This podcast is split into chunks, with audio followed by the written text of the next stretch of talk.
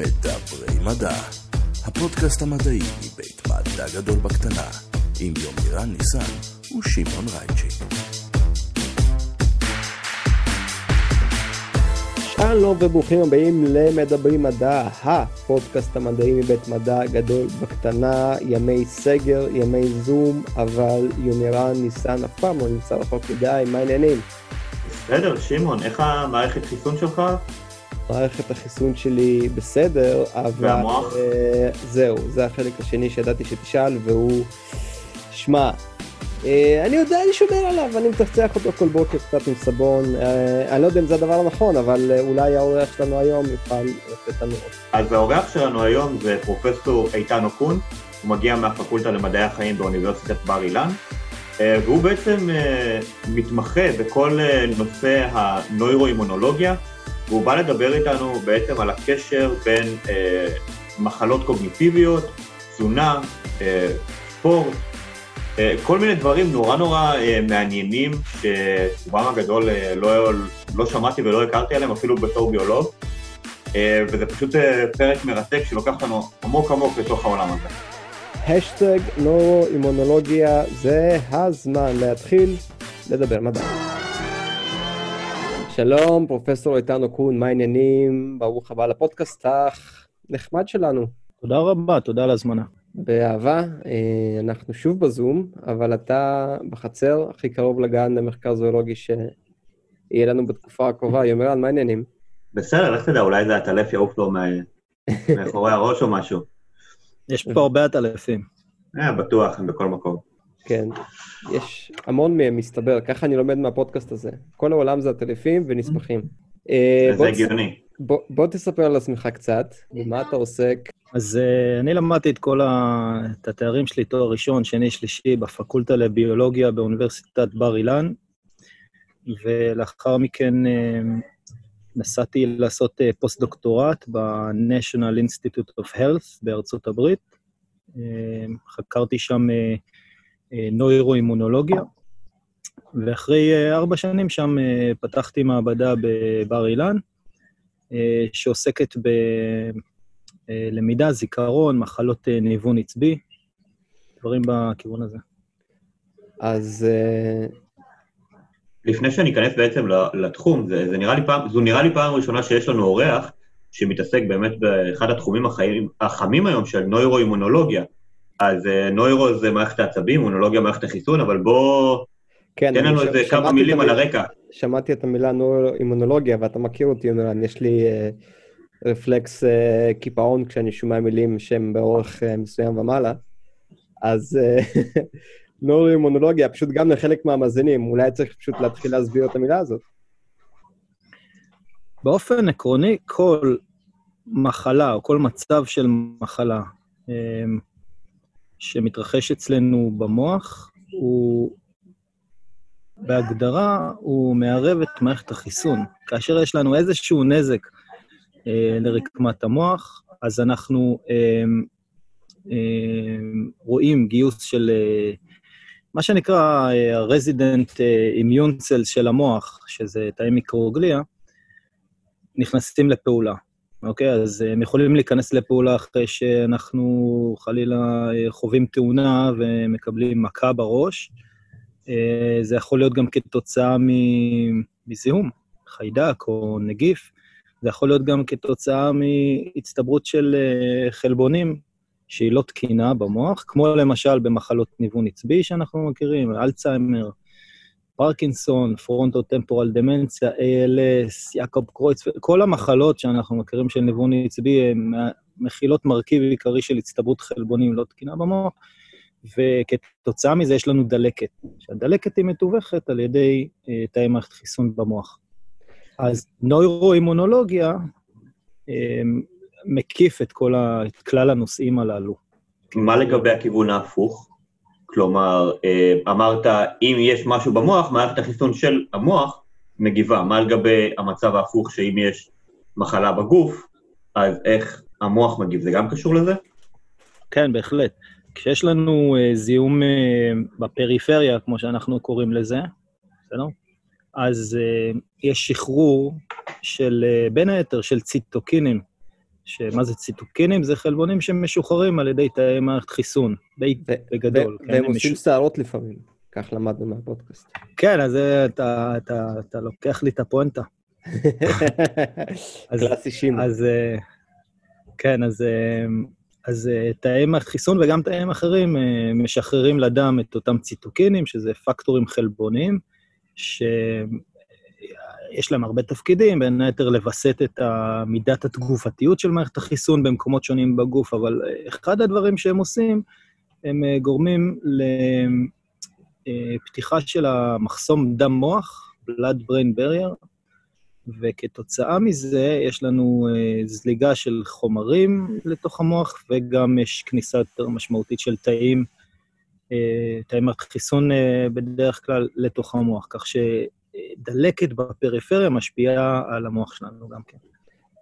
תגיד, אה, אנחנו דיברנו הרבה על דלקות אה, שאינן במוח אה, בפרקים קודמים של הפודקאסט.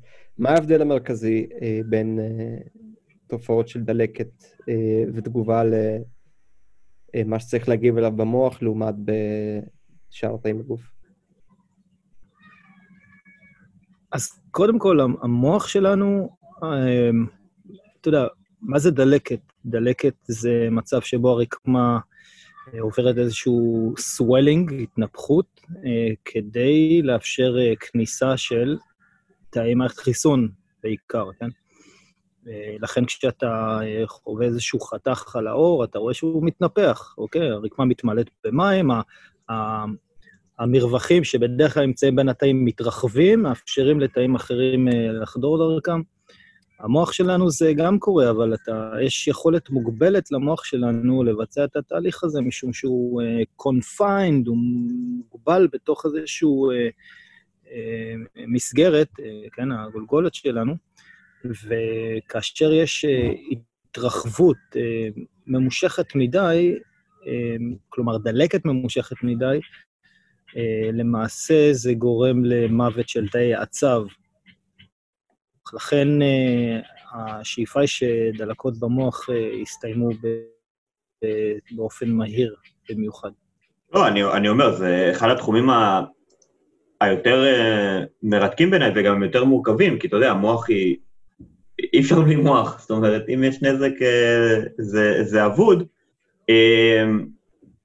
ואני באמת רוצה לשאול יותר לכיוון תחומי המחקר שלך, מה בעצם תחומי המחקר שלך אה, עוסקים היום בקשר הזה שבין מערכת החיסון, או מערכת החיסון של המוח, אה, לאימונולוגיה. אנחנו באמת עובדים על, אה, על פתולוגיות, כלומר מחלות שקשורות בדעיכה קוגניטיבית, כלומר מחלות ניוון עצבי. אנחנו עובדים על מחלת האלצהיימר, ואנחנו באופן ספציפי עובדים גם על, או בעיקר עובדים על תסמונת דאון, יש אה, משותף, מכנה משותף בין אנשים שחולים באלצהיימר לבין אנשים שיש להם תסמונת דאון. אז תן קצת רקע. אה, רגע, שרק אה, זה, מה המודל שלך, או שזה אנשים? אז במעבדה אנחנו עובדים, יש לנו פרויקטים שהם גם עם בני אדם, וגם פרויקטים או מחקרים שאנחנו נעזרים בחלק מודל מסוג עכבר. בבני אדם הפרויקטים שלנו קשורים באיך פעילות גופנית משפיעה על יכולות קוגניטיביות. אנחנו, דוגמה למחקר אחד כזה, זה מחקר שביצענו בעזרת, בסיוע של עיריית הרצליה, שבשתי חטיבות ביניים היה שם ניסוי שבו הוסיפו לבני הנוער בחטיבה, בחלק מהכיתות, פעילות גופנית אקסטרה, אה, שנקראת HIFT, אה, High Intensity Functional Training, אה, שלוש פעמים בשבוע למשך שלושה חודשים, ואנחנו בדקנו את היכולות הקוגניטיביות של אותם בני נוער לפני ואחרי ההתערבות שלנו, במה שנקרא. ומה שמצאנו שב... ב... אנחנו, אנחנו בדקנו התמצאות מרחבית, בסדר? השתמשנו במערכת של מציאות מדומה ובדקנו עד כמה התלמידים אה, אה, יודעים להתמצא במרחב שלהם, במרחב הווירטואלי. בדקנו גם אה, את יכולת הקשב וריכוז שלהם, ובדקנו עוד פונקציה שנקראת הפרדה תבניתית, שזה היכולת להפריד בין אובייקטים שהם זהים, דומים ושונים, אוקיי? וזאת יכולת שבדקנו אותה משום שבמחקרים בעכברים הראו שפעילות גופנית משפיעה על קצב יצירת תאים במוח, ואותם תאים חדשים שנוצרים במוח משפיעים על אותה פונקציה של הפרדה תבניתית. אוקיי? אז אלה שלושת, ה, מה שנקרא, הדומיינים הקוגניטיביים שבדקנו באותם, באותם בני נוער, באותם תלמידים. ומסתבר שהקבוצה שעשתה פעילות אה, גופנית במשך שלושה חודשים אה, הציגה שיפורים ב, ביכולות הללו. אה, האמת שהיינו רוצים להמשיך את המחקר הזה, אבל בדיוק הגיע הגל הראשון של הקורונה והסגר הראשון, ונאלצנו לסיים את המחקר באותה נקודת זמן. אז טוב, שמע, אם, שכש... אם תרצה מתנדבים, אז גם אני וגם בת הזוג שלי, למעשה אני בזכותה, עוסקים ב-high intensity functional training באופן קבוע. אז אם וואלה. זה עוזר במשהו, אני יכול להוסיף שזה גם uh, די, די כיף, ובהחלט משפר את ההרגשה באופן כללי. אבל נחמד ב... לשמוע. כן. אני עוסק כן. ב-high intensity sleeping, couch potatoing. couch potato, וזה אה, לא, לא, לא משהו להתגאות בו כל כך, אבל אני מצטיין בזה. אז המחקר הוא, בעיניי הוא חשוב משום שזה מראה שיש אפשרות להשפיע על יכולות הקשב וריכוז של בני נוער גם באמצעים שהם לאו דווקא פרמקולוגיים, מה שאנחנו מכירים אה, רטלין ונגזרותיו, אלא יש גם אפשרות לעשות אה, שיפור במדדים הללו גם בעזרת פעילות גופנית, שממילא התלמידים עושים פעילות גופנית, רק שככל הנראה זה משנה איזה סוג של פעילות גופנית. אה, קבוצת הביקורת שלנו הייתה תלמידים שעשו שיעורי ספורט סטנדרטיים, אתם יודעים, קחו כדור וצחקו חיי שרה, או אה, לא יודע מה, מה משחקים. אה, אצלכם אמרו עוד משפט אחרי, קחו כדור? יפה, זה כבר... כן, זהו, זה יפה. תגיד, יש, יש הרי עוד גורמים ל, לרמת הפעילות הקוגנטיבית, אז בדקתם בבני נוער, שאני מניח שגם יש בגיל שלהם איזשהו, איזושהי משמעות uh, לפעילות שלהם, uh, ויש עוד גורמים, uh, כמו תזונה למשל, מה אתה יכול להגיד על זה? את המחקר הזה ביצענו בבני נוער, אה, משום שהכוכבים הסתדרו ככה שבמקרה בעירייה אה, אה, החליטו לבחון את התוכנית הזאת, ואמרנו, בואו נראה באמצעים מדעיים, האם באמת יש דברים בגו, האם, האם זה באמת באופן אובייקטיבי משפיע על היכולות של התלמידים. ו... ועכשיו הם יכולים לבוא ואתה יודע, ולומר, אוקיי, אנחנו, יש לנו סיבה להרחיב את זה לכיתות נוספות, אולי לחטיבות ביניים נוספות, ו... אה, רשויות נוספות ירצו לעשות את זה. אה, כל מה שקשור במז... בתזונה, אה, בהחלט יש לי מה לומר, אבל ספציפית בבני נוער, משום שהם עדיין בשלבים התפתחותיים, אז לא, לא נהוג להתערב ב, בצריכת המזון שלהם, איפה שזה כן מתחיל להיות רלוונטי, זה אצל אנשים יותר מבוגרים, שסיימו כבר את השלבים ההתפתחותיים שלהם, ופה אנחנו נכנסים כבר uh, לעולם של uh, איך uh, צריכת המזון שלנו משפיעה על, ה, על uh, דעיכה קוגניטיבית ועל נטייה לחלות במחלות ניוון עצבי. והעניין הוא כזה, שהרבה מאוד שנים חשבנו שגורם הסיכון המשמעותי ביותר למחלות ניוון עצבי זה הפקטור של הגיל, אוקיי? ככל שאנחנו מזדקנים, אנחנו... Uh, השיעור של האוכלוסייה שחווה מחלות ניוון עצבי, בעיקר אלצהיימר, אבל דמנציות נוספות, הולך ועולה. כן. וזה עדיין נכון. Uh, העניין הוא שהיום אנחנו uh, מבינים יותר ויותר שיש עוד גורמים שמשפיעים על השכיחות של מחלות ניוון עצבי, ואחד הגורמים העיקריים הוא אה, צריכת מזון. כמובן שיש את כל העולם של אה, פעילות גופנית, אה, שאנחנו רואים שיש ירידה במידה של הפעילות הגופנית אצל אנשים ככל שהם מתבגרים, משום שכמו שאתם יודעים, אנחנו הופכים יותר ויותר עסוקים, הזמן שלנו, הזמן הפנוי שלנו הולך ומתמעט. ילדים וכולי, ולכן אנחנו אה, עושים פחות פעילות גופנית. אז הקשר בין פעילות גופנית לדעיכה קוגניטיבית הוא, הוא ידוע. אה, על זה, מה שאני רוצה להוסיף, זה שיש גם אה, משקל מאוד מהותי לצריכת המזון שלנו. ולמה זה? אה, אמרנו בתחילת השיחה שהמכנה המשותף לכלל מחלות הניוון העצבי הוא הצטברות של חלבונים במוח. אמרנו שכל מחלה, בין אם זה אלצהיימר או פרקינסון או ALS, היא מאופיינת בהצטברות של חלבונים שונים במוח, אוקיי? כן. ומה זה אומר שחלבונים מצטברים במוח? אז זה אומר שהמנגנונים שאמונים על פירוק של אותם הצטברויות חלבונים לא פועלים כמו שצריך. אמ, ואנחנו, כשאנחנו חושבים, אוקיי, מה ניתן לעשות כדי לעכב את ההופעה של מחלות ניוון עצבי, שואלים את עצמנו, רגע, האם אנחנו יכולים להתערב או לשפר את היכולות של פירוק החלבונים הללו, אוקיי? וכדי להבין אמ, מה קורה, אנחנו צריכים להכיר אה, אה, שני תהליכים ביוכימיים שמתרחשים בתאים שלנו, אה, ומנוגדים אחד לשני. הראשון הוא תהליך של בניית חלבונים או בניית התאים שלנו, שהוא מתווך בין היתר על ידי קומפלקס שנקרא mTOR, בסדר? Mechanistic Target of Rapamycin. הקומפלקס הזה אחראי על דחיפה קדימה של תרגום של חלבונים, ודחיפה קדימה של גדילה של התא, ומה ה-Q שלו לפעול, מה האינדיקציה בשבילו לפעול, זה נוטריאנטים.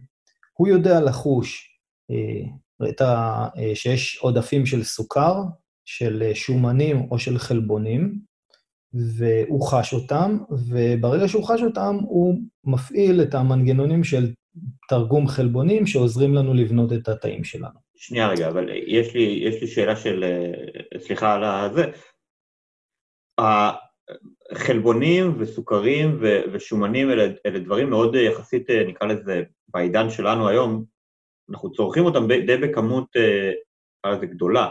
האם לכמות או לוויסות בין השלושה האלה יש משמעות על הקצב פעולה שלו? אז מה ש... הכמות היא חשובה, אבל מה שחשוב יותר זה, ה... זה התזמון, זה המתי אה, הם אה, עולים ברמה שלהם, אוקיי? אה, אבל שנייה, אני קודם, אני קודם רוצה להסביר על, ה... על שתי המערכות, ואז נגיע ל... ל... לנושא הזה. אז המערכת הראשונה אמרתי שהיא מערכת ה-mTOR, והיא מופעלת על ידי אה, נוכחות של נוטריאנטים. עכשיו, כל עוד היא פועלת, או כל עוד הקומפלקס של mTOR מופעל, הוא יודע, חוץ מלדחוף קדימה תרגום של חלבונים, הוא יודע לעשות עוד משהו. הוא יודע גם לעכב באופן פעיל אה, מערכת שנקראת אוטופג'י, אוקיי? המערכת הזו של האוטופג'י היא מערכת שאמונה על אה, פירוק של חלבונים ופירוק של אברונים בתוך התא, שהם לא מתפקדים כמו שצריך, אוקיי? אז יש לנו מצד אחד מצב שבו כאשר אמטור פעיל, בגלל שנוטריאנטים הפעילו אותו, אוטופג'י לא פעיל, אוקיי? ואז, עכשיו אני מתחבר למה שאתה אמרת, אם אנחנו אה, במשך אה, כל היום נחשפים לנוטריאנטים, אוקיי? אה, כמו ששמעון עכשיו שותה קפה עם אה, סוכר או משהו בסגנון הזה. אני שותה תה ירוק, בלי סוכר, כי מעולה. הוא לכל תעלול.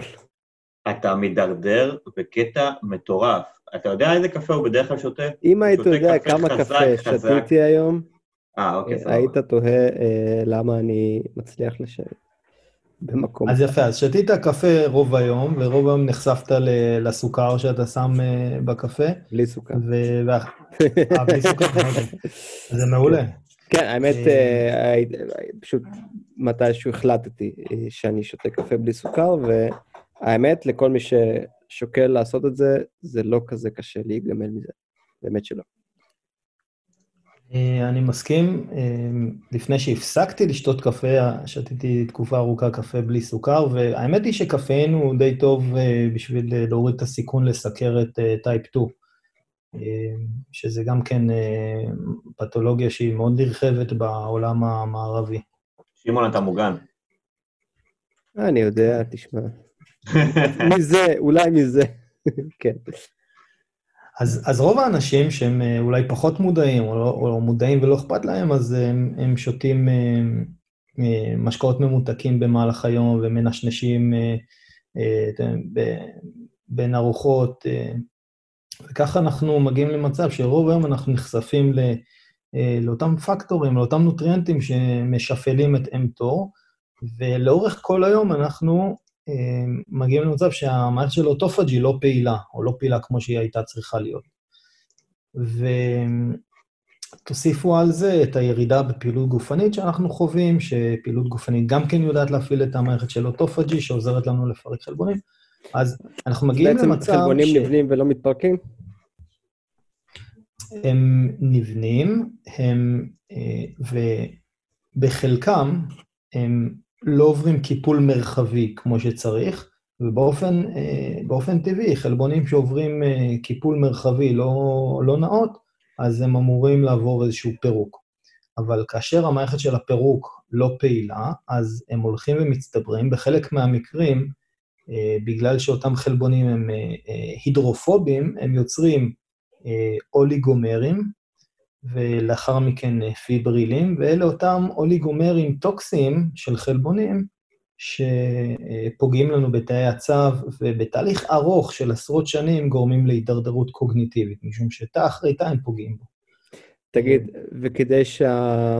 שמערכת האוטופג'י תיכנס לפעולה, או לפחות שאני אוכל באופן מודע לקבל החלטות לגבי התזונה שלי, מה צריך לעשות בעצם? כן, אז אמ, אחד, ה, אחד המושגים שנכנסו יותר לשימוש בזמן האחרון זה המושג הזה שנקרא צום לסירוגין, אוקיי? אמ, והמושג הזה הוא מתייחס למצב שבו פרק זמן של מינימום 16 שעות מיוחד לחוסר צריכה של נוטריאנטים, או במילים אחרות לצום. צום ממזון ומדברי מתיקה, אבל לא צום ממים. כן. וחוקרים ראו במחקרים פרה-קליניים, בעיקר בעכברים, כן, שה-16 שעות האלה הן, הן זמן מינימלי בשביל לאפשר פעילות אה, אה, תקינה של אוטופג'י. למה? כי אחרי שאנחנו אוכלים ומפעילים את מערכת האמטור, אמטור אה, באופן אקטיבי, כמו שאמרתי קודם, מעכב את האוטופג'אז. אחרי שאכלנו, אמטור פעיל, כי יש לנו נוכחות של נוטריאנטים אה, ממושכת אה, בגוף, ולאחר מכן לוקח זמן עד שמערכת האוטופג'י מפסיקה לעבור רפרסיה על ידי אמטור, ואז לוקח עוד זמן עד שכל מערכת האוטופג'י מסונתזת, אוקיי? צריך לסנטז RNA, צריך לסנטז חלבונים, ואז צריך גם פרק זמן שהיא פעילה ועושה את הפעילות שלה בתאים, כן? תגיד, זו גם הסיבה שאנחנו צריכים זמני ארוחות קבועים כדי לתת זמן לשתי מערכות ל... להתחלף? אני לא יודע אם זמני ארוחות קבועים זה איזשהו פועל יוצא של מחשבה בכיוון הזה. אני, אני באמת שלא יודע למה... אני אשאל את השאלה אחרת, כי אולי, כי אולי uh, דווקא הלכתי לכיוון הנכון. זאת אומרת, רציתי פשוט לדעת עניין של כמה זמן זה. זאת אומרת, אם אני עכשיו אה, אכלתי ארוחה ואני אוכל ארוחה אחרי חמש שעות, האם בזמן הזה נתתי הזדמנות לגוף שלי אה, לפרק את הפסולת, או, ש... אה, או, ש... או שהיא כל הזמן עבדה על לבנות את החלבונים? ולחילופין, האם, האם כדאי להרחיב את האינטרוולים, זאת אומרת, לאכול נגיד ארוחה גדולה בבוקר, ואז רק ארוחה, נקרא לזה גדולה בערב, וקצת נשנושים או דברים יחסית קטנים ביניהם, זאת אומרת, מה בעצם המחקר, מהבחינה של המערכת הספציפית הזאת, הוא מראה לנו כרגע, שהוא נקרא לזה האידיאל. אז uh, התשובה שלי היא שלא, חמש שעות זה לא מספיק uh, בין ארוחות, אלא אתה צריך באמת 16 שעות. אמ, עכשיו, לא יודעים מספיק אה, לומר האם אה, ארוחה, אה, דווקא ארוחה ראשונה בבוקר, ולאחר מכן 16 שעות וארוחה בלילה, זה יותר טוב מאשר איזשהו רה-ארגון אחר של, ה, של אותם 16 שעות מול 8 שעות, אבל יודעים ש-16 שעות זה מה שנחוץ לתהליך הזה, ורוב האנשים מכילים את ה-16 שעות האלה גם את, בתוך ה-16 שעות האלה גם את שעות השינה שלנו. הבנתי. והאם מדובר על צום אה, מוחלט, צום בין ארוחות, או רק נגיד מים? איך, איך, כאילו, מה... על מה בעצם מדובר כאן?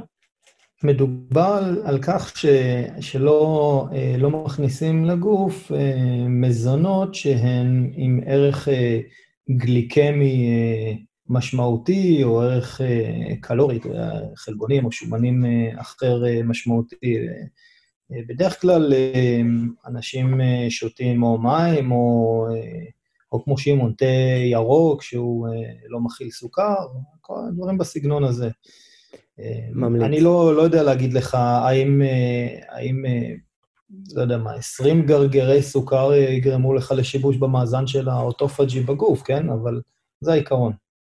עכשיו, רוב האנשים הרי לא עושים את זה, זאת אומרת, כמצב סטנדרטי, הם לא עושים את זה יותר נכון אפילו בכלל, רוב האנשים, אני מניח שאפילו אתה, אוכלים וצורכים סוכר, חלבון, שומן, עם אינטרוולים הרבה יותר קצרים מ-16 שעות. איך בעצם חוקרים דבר כזה? למה לא כולנו מתים, איתן? זו השאלה, למה לא כולנו אה. מתים? לא, אז קודם כל, אה, אני דווקא כן עושה את זה, אני אפילו עושה יותר מ-16 שעות. אני, אישית אוכל, אה, אוכל בערב, אז זה יוצא לי לפעמים 18 שעות, לפעמים 20 שעות, לפעמים קצת יותר. ואז, וזה לא, לא, כל, לא כל כך קשה ומורכב. אה, בעיניי לפחות. אה, אז למה לא כולם עושים את זה? אה, אני חושב שחלק משמעותי זה עניין של מודעות, קודם כל. הקונספט הזה הוא, הוא לא כל כך נפוץ, אני חושב. ואני חושב, ויותר מזה, אני חושב שאם אתה תסתכל על קבוצות בפייסבוק וכל מיני כאלה שמנסים ללכת ולעשות צום לסירוגין, אתה, אתה תראה שהמודעות שם היא לנושא של הרזייה ולא לנושא של שימור קוגניטיבי ובכלל שימור של רקמות הגוף. זאת אומרת, המחזור של חלבונים ועברונים בתאים הוא לא רק במוח, הוא בכל תאי הגוף שלנו. אתה לא, אתה לא כל כך רואה שם דגש על, ה, על הנושא של, של תחזוקה של התאים. משום מה אנשים חושבים שצום לסירוגין עוזר בהרזייה, אבל אני חושב שאם אתה במהלך השמונה שעות אוכל אה, ארוחות עם ערך אה, קלורי אה, שהוא גבוה ממה שאתה מוציא באותו יום, אז אתה תשמין דווקא. כן, דיברנו על זה בפרק על תזונה עם, עם uh, ליטל. נטלי. נטלי. Uh, דיברנו על זה בפרק עם נטלי, uh, שבעצם בסופו של דבר זה מה שנכנס מינוס מה שיוצא, זה מה שהולך לתחת. אני רוצה לשאול שאלה uh, okay. אוקיי. ממשהו שהתחלת לדבר עליו בתחילת הפרק, וזה הקשר שבין uh, מערכת החיסון למחלות הניוון העצבי. Um, זאת אומרת, האם אנחנו... למה מערכת החיסון שלנו בדיפולט לא יודעת לתפוס את המצבים האלה ולהתנגד להם? צריך להבין שמערכת החיסון באופן uh, טבעי uh, מיועדת uh, להגיב כנגד חלבונים זרים, ו- ולא להגיב כנגד חלבונים של הגוף. אותם חלבונים שעוברים הצטברות בגוף שלנו, אלה חלבונים של, של עצמנו, של, של הסלף, כן? אז, אז זה דבר אחד. דבר שני, חלק ממה שקורה במוח, אותם תאים מיקרוגליה, שציינו אותם קודם, שבהקשר של מחלות ניוון עצבי, מה שמאפיין אותם זה שהם יודעים להגיע להצטברויות של חלבונים חוץ-תאיים, כמו למשל המילואיד בטא מחוץ, אה, במחלת האלצהיימר, אה, יודעים להגיע אליו, לעטוף אותו ולעכל אותו. בסדר? זה, ההיבט הפעיל של המוח שלנו שהוא אה, מנסה להתמודד. העניין הוא שמסיבה כלשהי, אנחנו לא מבינים בדיוק למה, אה, התהליך הזה מתרחש ברמה גבוהה, כלומר בעצימות גבוהה, ויש הרבה הצטברות של חלבונים כאלו במוח. בסופו של דבר, אותם תאי מיקרוגליה מגיעים למצב שהם הופכים להיות אה, אה, טולרנטים. אה, היכולת שלהם אה, לפעול היא הופכת להיות אה, אה, מינימלית, ובשלב הזה מתחילים אה, הצטברויות יותר אה, משמעותיות של של החלבונים. כל מיני גישות תרפויטיות שאנשים מנסים במחקר הפרה-קליני, הן לגרום לתאי מקרופגים, או נקרא, נקרא לזה אחרת, לתאים מונוציטים מהפריפריה שלנו, שזה תאי דם לבנים, מנסים לגרום להם אה, לנדוד לתוך המוח, להפוך לתאים שהם נקראים מקרופגים שהם מאוד דומים לתאי מיקרוגליה. אה, ההבדלים הם מאוד מאוד, אה, מאוד מאוד קטנים, נקרא להם תאי מיקרוגליה, לצורך העניין, והגיוס המח... הפרש הזה של תאים חדשים לתוך המוח עוזר אה, להתמודד עם אותן הצטברויות. גם אותם תאים יהפכו אה, טולרנטים לאותו מצב של פתולוגיה כרונית במוח, ולכן זה יצטרך להיות שוב ושוב ושוב. איך עושים את התהליך הזה של הבאת המקרופגים מהפריפריה אל המוח? אז פה יש כל מיני, אה, כל מיני אה, דרכים, יש אה, דרכים ש... יש שיטות שהן על ידי שימוש ב-check point inhibitors, שהם... אפשר להשתמש בנוגדנים שגורמים לאותם תאים לשנות את מידת הפעילות שלהם. יש גם גישות, ואת הגישה הזאת מובילה חוקרת בשם מיכל שוורץ בוויצמן. אה, יש אה, גישות אחרות, כמו למשל, אה, שאצלנו עשו במעבדה, שזה גישה של לחסן את הגוף כנגד אותם חלבונים. החיסון הזה, אחד הדברים שהוא גורם לו, זה לשפעול של אותם תאי מיקרוגליה במוח, ועל ידי כך הם הופכים פעילים יותר ומפרקים את אותם הצטברויות של חלבונים במוח. אה, נראה שתאי מיקרוגליה הם אה, שחקנים עיקריים ומשמעותיים בהתמודדות עם אה, מחלות ניוון עצבי באופן כללי ועם אלצהיימר באופן פרטני. רציתי לשאול לגבי בעצם הגורמים, כמו שאנחנו מבינים אותם היום למחלות נוירו-דגרנטיביות, סגנון באמת האלצהיימר.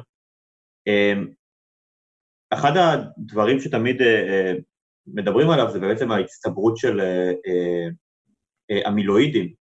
אה, אם אני זוכר נכון, אמילואידים מסוג טאו במוח שלנו, ורציתי בעצם לדעת האם זה בעצם, ההצטברות הזו היא תוצר של התפתחות המחלה, או לחילופין, ההצטברות של החלבונים האלה גורמים למחלה. כלומר, אם אני מוציא החוצה מהמשוואה את אותם פלאקים, זאת אומרת, אם אני מצליח איכשהו לנקות את תאי המוח, אמ, האם זה יוביל לשיפור במחלה? טוב, פה אתה נכנס לאיזשהו ויכוח אה, מאוד אה, מהותי בתחום של אה, חקר, נתמקד באלצהיימר.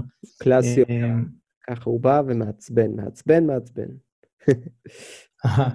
לא, זה, זה... אתה יודע, יש, יש בכל, בכל מחקר יש תיאוריות, ויש תיאוריה שאחת בתחום האלצהיימר שגורסת שהמילואיד הוא אחד הגורמים המשמעותיים ביותר, ותיאוריה אחרת אה, גרסה כמה שנים שטאו זה, כמו שאתה ציינת, אה, אחד הגורמים המשמעותיים, ו, ו, ויש תיאוריות אחרות שאומרות שאוקסידטיב סטרס הוא הגורם המשמעותי, כלומר ריאקטיב אוקסיג'ן ספישיז הם הגורמים. והאמת היא שהיא כנראה באמצע של הכל, זאת אומרת, גם המילואיד מעורב אה, במחלה הזו וגם טאו, ומה שאנחנו צריכים להבין היום במחקר זה למה טאו מתחיל להצטבר בתוך התאים, אה, ו- ולמה המילואידים מצטברים באופן חוץ-תאי במוח. זאת אומרת, אנחנו רואים את החלבונים האלה מצטברים, אה, והשאלה היא מה גורם לזה.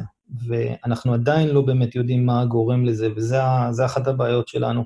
אה, וחוסר היכולת שלנו להבין מה, מה גורם, גורם לכך שאנחנו לא יכולים לבצע אבחון מוקדם של אלצהיימר, אוקיי? ולכן אה, חלק מהגישות ש, שהרבה קבוצות מחקר בעולם מנסות זה גישות של חיסון, כמו שאני ציינתי קודם. אה, למה? כי אם אתה יכול אה, לחסן בן אדם היום אנחנו הרי יודעים שאלצהיימר מתפתחת אה, כ-20 שנה לפני שאתה רואה סימפטומים. אז אם אתה יכול לחסן אנשים שהם מגיעים לגילאים, או לקראת הגילאים של אה, הופעת מחלת אלצהיימר, אם תוכל לעכב את המחלה רק בעשור, זה כל מה שאתה צריך כדי להגיע לתוחלת החיים המקסימלית של רוב האנשים היום, יחד עם זאת שלא יהיה לך דמנציה, אוקיי? לכן חיסון הוא מאוד אטרקטיבי, אבל מה הבעיה? שזה נכשל בכל הניסויים הקליניים. באיזה שלבים? כלומר, בעוד... באיזה שלבים של ניסויים קליניים? כן, זה היה על בני אדם או...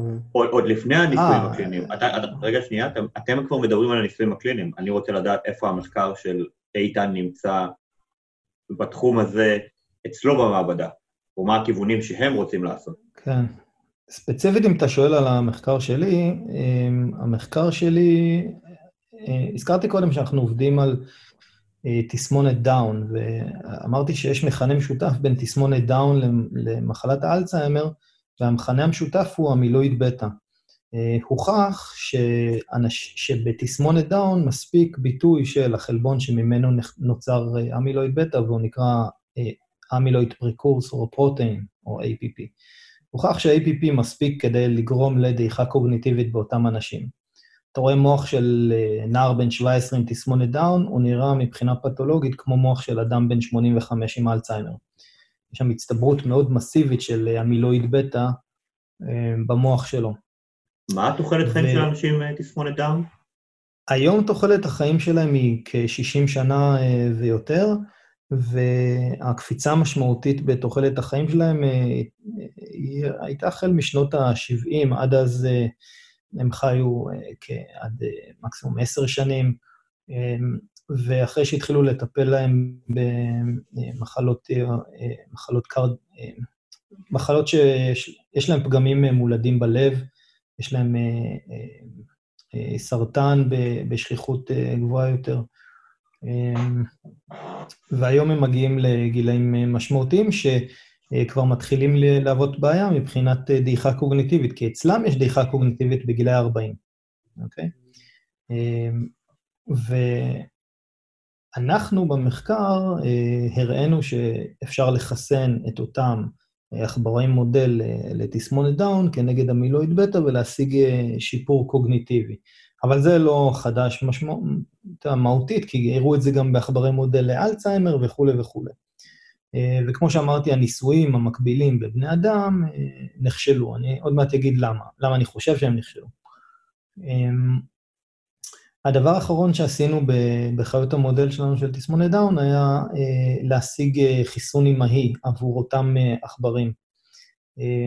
הראינו שאנחנו יכולים לחסן נקבות בריאות, ואותן נקבות מעבירות נוגדנים כנגד המילואיד בטא דרך השליה אל העוברים שלהן, שלהם כן יש אה, אה, הצטברות של המילואידים, ולאחר מכן הראינו שהנוגדנים עוברים גם דרך החלב, ו... ואחרי שהם אה, עברו גמילה, שזה בגיל חודש אצל עכברים, הם לא נחשפו יותר לנוגדנים מהאימא, לא קיבלו חיסונים מבחוץ וכו', והראינו שבגיל מבוגר היכולת הקוגניטיבית שלהם היא טובה הרבה יותר מזו של עכברים שלא נחשפו לאותם נוגדנים. כלומר, משהו קרה בחלון הזדמנויות הקצר הזה שהעכבר מתפתח, שהמוח של העכבר מתפתח, שגרם להם לסוג של הגנה במרכאות. והראינו אחר כך שזה, אותם נוגדנים שמגיעים מהאימא מפעילים את תאי המיקרוגליה במוח של העובר, של העכבר הרך שנולד, וגורמים להם למצב של פעילות מתמשכת, שיכולנו לראות אותם פעילים גם חצי שנה אחרי שהם נולדו, אוקיי? איך, איך עשיתם ה... את זה? באיזו שיטה השתמשתם? באיזו שיטה השתמשנו למה? אה, לראות את הפעילות. אז אנחנו יכולים אה, לקחת את המוחות של אותם אה, עכברים שעכשיו הם נאמר בני חצי שנה, ו... במרכאות לצבוע אותם, כלומר לסמן את תאי המיקרוגליה בעזרת נוגדנים ספציפיים, שמחובר עליהם איזשהו חומר פלורסנטי, ולזהות אותם קודם כל, ולאחר מכן לאפיין איזה, מה מצב ההפעלה שלהם, איזה מרקרים חלבוניים הם מבטאים. כלומר, השיטה, השיטה ששמשתם היא פיש בעצם. לא פיש, אלא אה, אימונופלורסנציה. פיש אה, מזהה לך אה, חומצות גרעין, נכון. נגיד RNA או DNA ו... אה, צבעתם אתם חלבונים, כן. סבבה. אז, אז זה מה שעשינו, ב... אה, שם אנחנו נמצאים ב... ב... בתסמונת דאון. ואני חושב שיש אפילו ניסוי קליני עכשיו, לא, לא קשור אלינו, של אה, חברה כלשהי, מסחרית, נדמה לי שקוראים להם AC Immune, שהם אה, בודקים האם אפשר לחסן אנשים עם תסמונת דאון כנגד עמילואיד בטא, בניסיון למנוע דעיכה קוגניטיבית אצלם. אתה מתכוון, כלומר, לתת לאימא עוד בשלב ההתפתחות העוברית? אה, לא, איזשהו- בניסוי הקליני הזה, זה קורה אצל אנשים מבוגרים. אוקיי. ה- הרעיון שלנו במחקר הזה היה לראות האם אנחנו יכולים לדחוף את החלון הטיפולי עוד יותר אה, מוקדם. והאמת היא שהיינו מופתעים, לא, לא ציפינו לראות אפקט כזה כמו שראינו, אה, אה, כן, משום זה באמת נשמע... מוזר, נכון? כן. אבל החשיפה הראשונית הזאת לנוגדנים מהאימא, זה, זה למעשה חשיפה פסיבית, כן? לא הזרקנו לעכברים נוגדנים או כלום. אה, אבל אנחנו כן מדדנו את רמות הנוגדנים שעברו, ו, אה, ואיזה סוג של נוגדנים, אתה יודע, הם מגיעים בכל מיני איזוטיפים שונים. אה, וראינו ש, שכן, זה גורם לשפעול ארוך טווח אה, של תאי מיקרוגליה במוחות של אותם עכברים, וזה היה, היה מאוד מעניין. האמת שזה גם נשמע משהו שהוא יחסית, אה, כמובן, אתה יודע, אני, מה שנקרא, לוקח את זה עם הרבה מאוד אה, ספק, אבל זה נשמע משהו שיחסית קל לעשות את, את הטרנספורמציה אה, לבני אדם, כי בסופו של דבר, כמו שאמרת, יש לכם את כל המדדים הכימיים ברמה של המולקולרית, יש לכם את כל הידע, וזה גם לא דורש כלום מה... מה מה, נקרא לזה מהנולד, חוץ מלצרוך את המזון, זאת אומרת, בין אם זה דרך אה, חלב אם או אפילו באמצעות פורמולה. אני... אה, נכון, אה, המציאות היא קצת פחות ורודה, זאת אומרת, לעשות חיסון אימהי, למעשה הקונספט הזה נקרא חיסון אימהי. לעשות חיסון אימהי זה לא כל כך פשוט, בטח שלא למחלות שהן אקוטיות זיהומיות. יש בעולם היום חיסונים אימהיים שניתנים לגורמים אה, פתוגניים אה, אקוטיים, אבל אה, אני חושב שהדרך מבחינה רגולטורית אה, עד לחיסון אימהי למחלה כמו, אה, או לסימפטומים של דעיכה קוגניטיבית בתסמונת דאון, זה, זה עוד רחוק. אה, אבל הראינו שזה אפשרי, מבחינה, לפחות בעכברים. אז למה זה נכשל בבני אדם? הבטחת שתספר. כן, אז העניין הוא כזה, שאנחנו לא יודעים, אוקיי, מחלת האלצהיימר, בסדר? היא מחולקת ל- לשתי קטגוריות עיקריות. האחת היא late onset Alzheimer's disease, וזה מה שאנחנו מכירים אצל רוב האנשים. אמ, בן אדם מבוגר, בן 80, 85, שיש אה, שיש לו דעיכה קוגניטיבית משמעותית מסוג האלצהיימר, בסדר? אה, זה רוב המקרים של מחלת האלצהיימר, זה 95% מהמקרים. 5% מהמקרים אלה early onset Alzheimer's disease, זה בן אדם שיכול להיות בן 50 או בן 60, ויש לו דעיכה קוגניטיבית. בן אדם עוד לפני גיל הפנסיה, אה, צריך אה, סיעוד מתמיד, לא יודע איפה הוא נמצא וכולי. וזה 5% מה, מהמקרים של מחלת האלצהיימר. והסיבה שזה קורה בגיל כל כך צעיר אצל אותם אנשים היא שיש גורם גנטי מאוד ברור, אה, ואנחנו יודעים על אה, אה, שני גורמים גנטיים לכך, אחד זה ביטוי ביתר של חלבון האמילויד פרקורסור פרוטאין, והגורם השני הוא ביטוי ביתר של האנזים שחותך את האמילויד פרקורסור פרוטאין ליצירה של אמילויד בטא, בסדר? אז ואותם אנשים עם, ה, עם המחלה המוקדמת הזאת אה, אופיינו מבחינה גנטית, ואנחנו יודעים עליהם המון.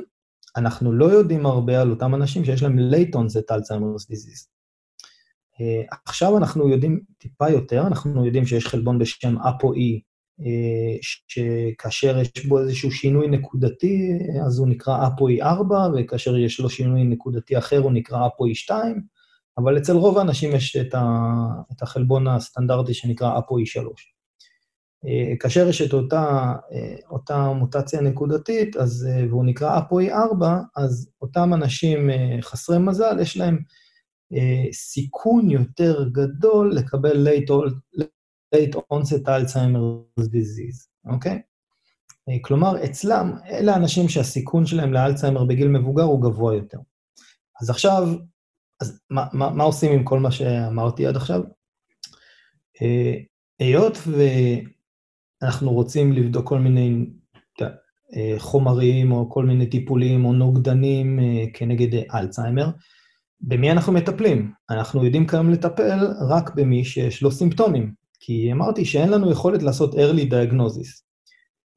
בקרב האוכלוסייה של ה-late onset Alzheimer's disease, כאשר יש לנו סימפטומים, האדם הוא כבר מבוגר, הוא כבר בן 80, 85, ו, ו, וכשיש לו סימפטומים, מה זה אומר לנו בפועל? שחלק משמעותי מרקמת המוח הרלוונטית שלו כבר מת.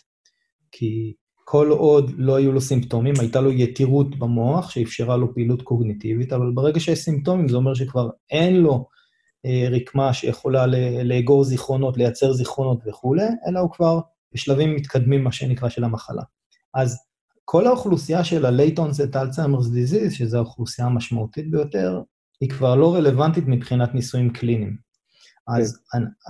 החברות הפרמקולוגיות שמפתחות ודוחפות את כל הניסויים האלה בהשקעה של המון המון כסף, כבר למעלה מ-30 שנה, הן נאלצות להסתפק באוכלוסייה של ה-early onset Alzheimer's disease, שאמרנו קודם שהיא מאופיינת בגנים מאוד ספציפיים שהם פגומים אצלה, ואפשר גם לאפיין אותם משום שיש היסטוריה משפחתית אה, של המחלה הזאת, אם אנחנו לוקחים בחשבון שזה עובר בתורשה. אה, ואז הם... זה המקרה הקלאסי. מה אתה אומר? אבל זה עדיין לא המקרה הנפוץ. זה לא המקרה הנפוץ, ויותר מזה, גם רוב המחקר שנעשה באלצהיימר בעולם, הוא נעשה במודלים עכבריים של ה-early onset Alzheimer's disease ולא של ה-late onset, אוקיי? Okay? כן.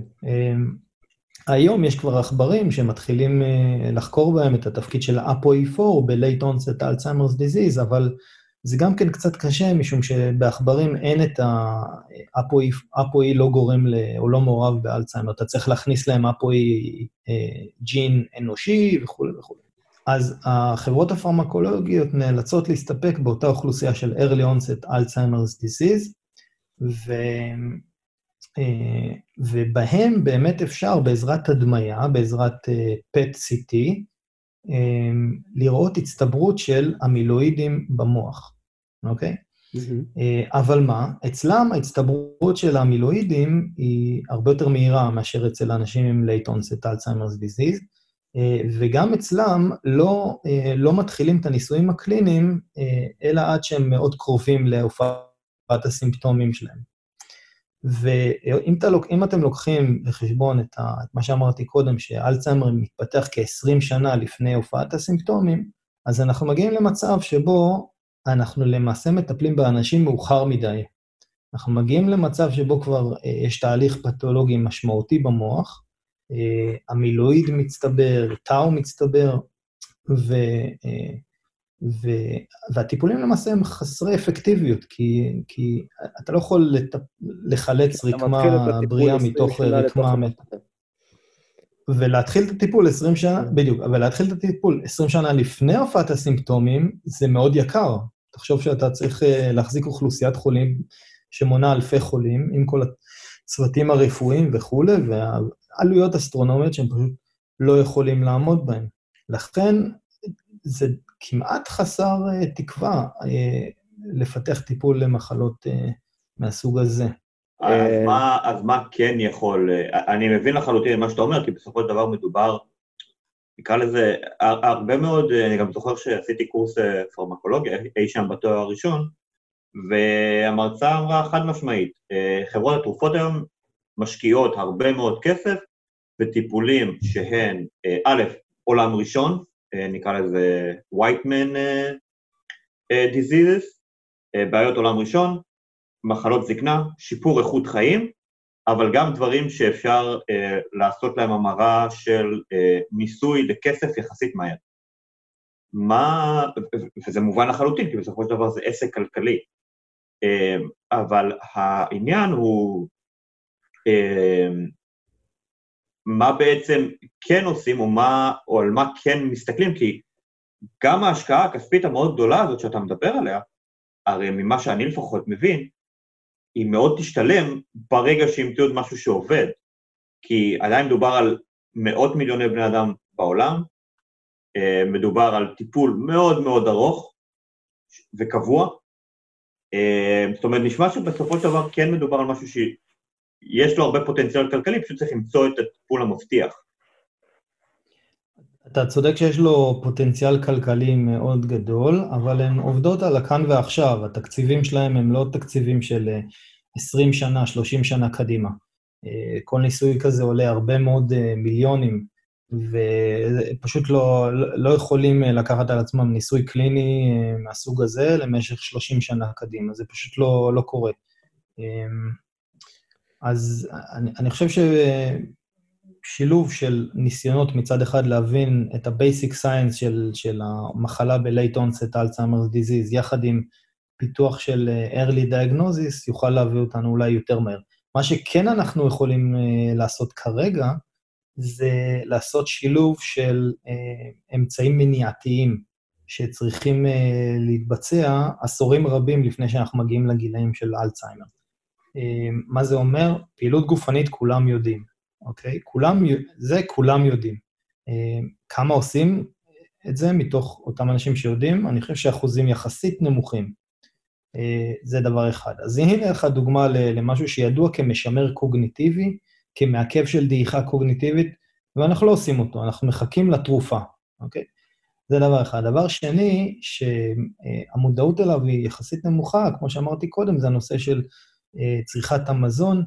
אה, אני חושב, ואני לא המצאתי את זה, כן, אבל הרבה חוקרים אחרים גם כן חושבים, ששילוב של צורה כזאת או אחרת של צום לסירוגין כ, כשינוי של אורח חיים משך עשורים רבים של החיים שלנו, יביא אותנו למצב שבו אנחנו ניתן לגוף שלנו אפשרות להתמודד עם הצטברויות החלבונים הללו אה, לאורך זמן, מה שאורח החיים המודרני של רוב האנשים כיום, הוא לא מאפשר את זה. רוב האנשים אוכלים כל הזמן אה, אה, נוטריאנטים מכל מיני סוגים, עם עושר קלורי, עושר גליקמי מאוד מאוד גבוה, ולראה, אנחנו רואים שאחוזי השמנה באוכלוסייה עולים, אנחנו רואים שאחוזי הסכרת באוכלוסייה עולים.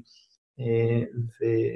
ויחד עם זה, יש עלייה בשכיחות של מחלות ניוון עצבי, למשל סכרת היא גורם סיכון לאלצהיימר. כך שאנחנו חייבים, מי שרוצה, אוקיי, העניין הוא כזה, אם, אם אתה רוצה לחיות רק עד גיל 60, 55-60, לשרוף, את, לשרוף את, את החיים ואחר כך לא אכפת לך, אין בעיה. ת, תעשה מה שאתה רוצה, לא מעניין, אל תעשה ספורט, אל תעשה כלום, הכל בסדר. אם אתה רוצה להגיע לגיל 90-95 עם, עם יכולת קוגניטיבית אה, שהיא שמורה היטב, אתה צריך אה, גם לעשות פעילות גופנית, אתה צריך גם אה, לצמצם משמעותית את צריכת המזון, גם מבחינת כמויות וגם מבחינת התזמון של האכילה. כיום אין דרך אחרת לייצר מצב של שימור קוגניטיבי. זה הדרך הקשה, אולי המבאסת, אבל זה מה יש. אה, כמי ש... צריך להגיד, אגב, אה, בהקשר הזה, שזה מעניין מה, ש... מה שאיתן אומר, כי אם שנייה רגע נחשוב, אה, אתה יודע, נקרא לזה על, ה...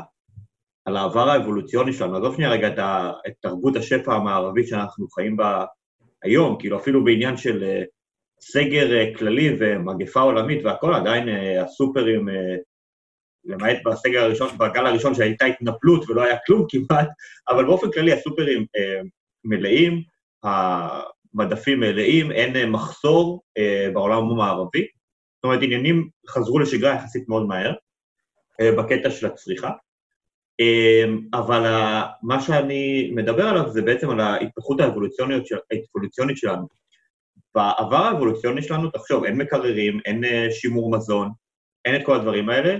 זאת אומרת, אנחנו בעצם נמצאים באיזשהו מצב של אה, אה, רעב כמעט קבוע, של לחיות מציד לציד ומליקוט לליקוט, אמ, והדבר הנוסף זה שאתה חייב להיות פעיל, זאת אומרת, בני אדם התפתחו כ, אה, כבעל חיים נודד, ונודד למרחקים ארוכים, זו, זו הסיבה שאנחנו אגב הזדקפנו בין היתר כדי ללכת על uh, שניים, uh, בגלל זה גם בני אדם התפשטו בהליכה, כל הפלנטה. גם יותר נוח לתפעל את האייפון כשאתה הולך על שתיים. נכון, uh, והעובדה שגם, אתה יודע, אגודלים מנוגדים מאפשרים כאילו מוטוריקה עדינה יותר טובה, אז... כן. Uh, כן, אבל יכול להיות, נראה לי שבקטע של האייפון זה כי המוצר המוגמר יחסית, זאת אומרת, בני אדם כבר היה, ואז היו צריכים להתאים את האייפון אליו, לא הפוך. אז כאילו זה מעניין מאוד לשמוע את מה שיש לאיתן להגיד, כי זה מתיישר, זאת אומרת, המדע המודרני בעצם מראה שזה מתיישר מאוד יפה עם העבר האבולוציוני שלנו. לא תמיד זה ככה, אבל במקרה הזה נראה שכן. אני, אתה יודע, זה זרק אותי דווקא למשהו אחר, כי באתי להגיד שכיוצא ברית המועצות לשעבר, אז אתה יודע מה זה תרבות רעב. אני יודע מה זה, כאילו, זה מצחיק לומר, אבל כן, ואני חשבתי על uh, כמה מבני משפחתי שרובם הלכו לעולמם בגילאים uh, מבוגרים uh, ובצלילות. ועכשיו אני תוהה אם יש קשר. אני בטוח שאולי יש איזשהו קשר, אם כי זה בטח לא הגורם היחיד, אבל uh, זו מחשבה מעניינת. Uh, ועוד לגבי נקודת הספורט שלך, uh, איתן, זה ש... אני יכול להגיד שאמרת שזו דרך חיים uh, מבאסת. Uh, לפחות בקטע של הספורט, באמת כ- כטירון מוחלט בדבר הזה, כמי שעושה את זה רק תקופה קצרה, אני הופתעתי, אני הופתעתי לגלות כמה, כמה זה יכול להיות פשוט כיף. בלי, בלי ציניות, כן? ואני באמת בטטה עד, עד יום מותי. תעשו ספורט גם כי זה חשוב, וגם פשוט כי תמיד יש דרך ליהנות מזה, ספציפית ה-high intensity training אה, זה דבר מגניב ממש. זהו, אז... מסכים איתך בנקודה הזאת אה, לחלוטין, אה, רק קח בחשבון שאתה יודע, נגיד כשהייתי בפוסט בארצות הברית, עושה פעילות גופנית, אחלה, אתה מגיע לחורף, יש לך שלג בחוץ. איפה הריצה, איפה רכיבת אופניים, זה כן. קר מאוד, אתה יודע, יש...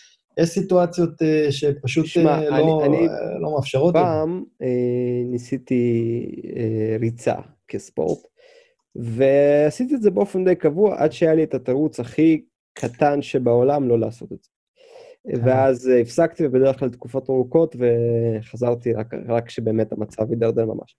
ובמשטר האימונים שלי כרגע, אני, אני מחכה רק להזדמנות לקבוע את, ה, את האימון הבא, ו, וזה באמת הפתיע אותי, אותי באופן אישי, אה, לחלוטין, התחושה הזאת של, של חשיבות.